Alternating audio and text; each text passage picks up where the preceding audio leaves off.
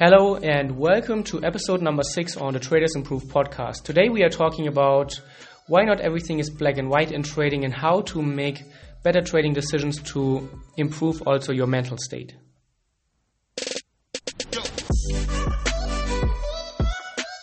So, hello to uh, or welcome back to the Traders Improve podcast, episode number six already. And first of all, thank you for all the great feedback. Now that we have officially published um, the podcast, I got a lot of emails and nice feedback. Great. Um, and I'm really happy about that. Soon, yes, we will do a podcast w- together with Moritz where probably or maybe even already this week. So let's see. Um, but he will definitely be on the show. I think he will also do a few of um, episodes himself. And today I want to talk about a topic that not many traders even consider in their trading and not realizing um, those implications or the things that or the options that you have as a trader um, can be very detrimental and can be very dangerous for a trader's performance. On the other hand, a trader who knows how to not only think in black or white terms um, and how to understand to use the gray space in between the decision making can often improve his trading significantly. So many traders often believe that they only have one of two choices. They have to get into a trade or skip the trade. They have to exit that trade or let it run. They have to do one thing over the other. Um, but it's not true. And you always have more than one option. Yeah, and, and this is also, or having such a mindset where you only think in those binary terms, yes or no, all in or not, uh, get in or not, um, can be very dangerous. Um, and on the other hand, knowing how to uh, improve the decision making can cause a lot of um, you know, benefits. So, for example, many traders always say, "Oh, should I take the trade or not?" And then I say, "Well, that's not only your two options. You can um, get into the trade uh, with a small position size. So, for example, if you normally take a risk of one percent on a regular trade." Use maybe a tenth of that to get into the trade a little bit earlier if you already have your criteria. And that's really the big one. You must make sure that you already have valid entry criteria, but maybe you are not quite sure about the trade, or maybe it's not perfect yet, it's not quite there yet, but you fear that waiting maybe one more candle would then lead to the trade or the price running away from your entry. So this is where many traders then always say, um, this is not perfect yet. I, am waiting, or they think that okay, I, sh- I, I would be able to take the trade, but I don't feel comfortable about it, so I will wait a bit longer. And then what happens? The trade will run away, the price takes off, and they get frustrated. They maybe chase the price, um, chase the trade, get in too late.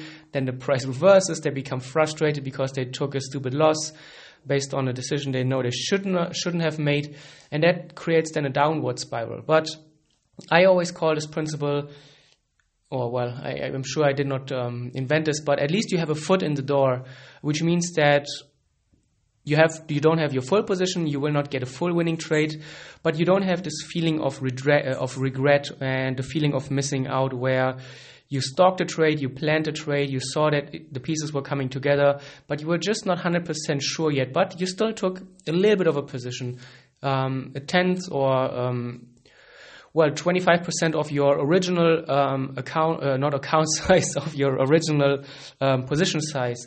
Uh, you will at least have a small winning trade, or you will at least have some skin in the game. And this can be a very big stress reliever and can help people to to avoid many of those um, unpleasant emotions where they think, oh, I'm missing the trade.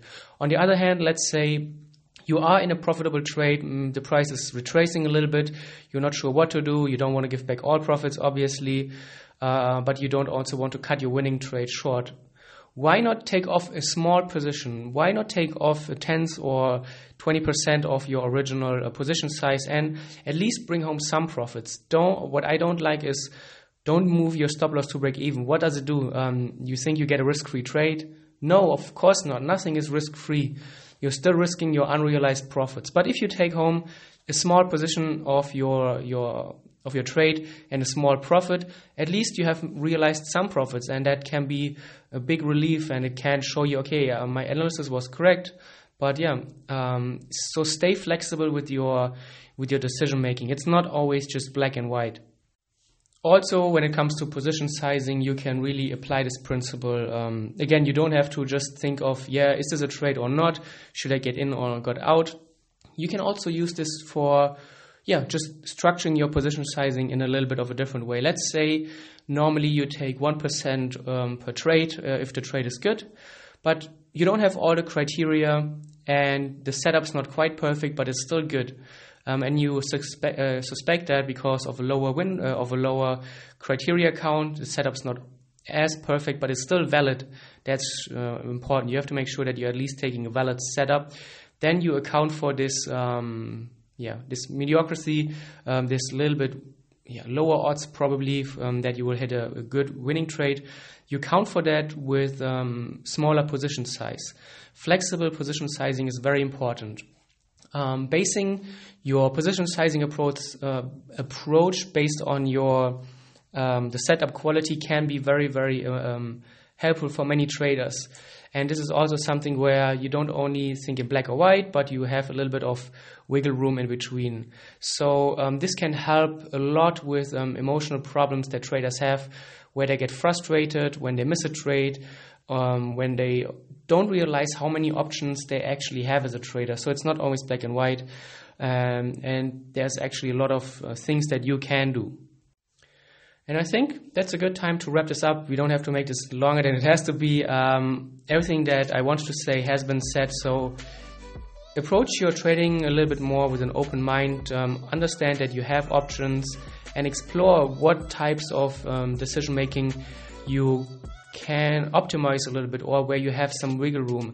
And then also make sure that you're not creating um, yeah some knee-jerk strategy where you have a lot of inconsistencies. You need to make sure that at least you're making your decisions consistently. You don't only have to make black or white decisions but um, if you start getting into this gray zone make sure that you have some processes and you don't jump around or use it as an excuse to jump around all right, um, time to wrap this up.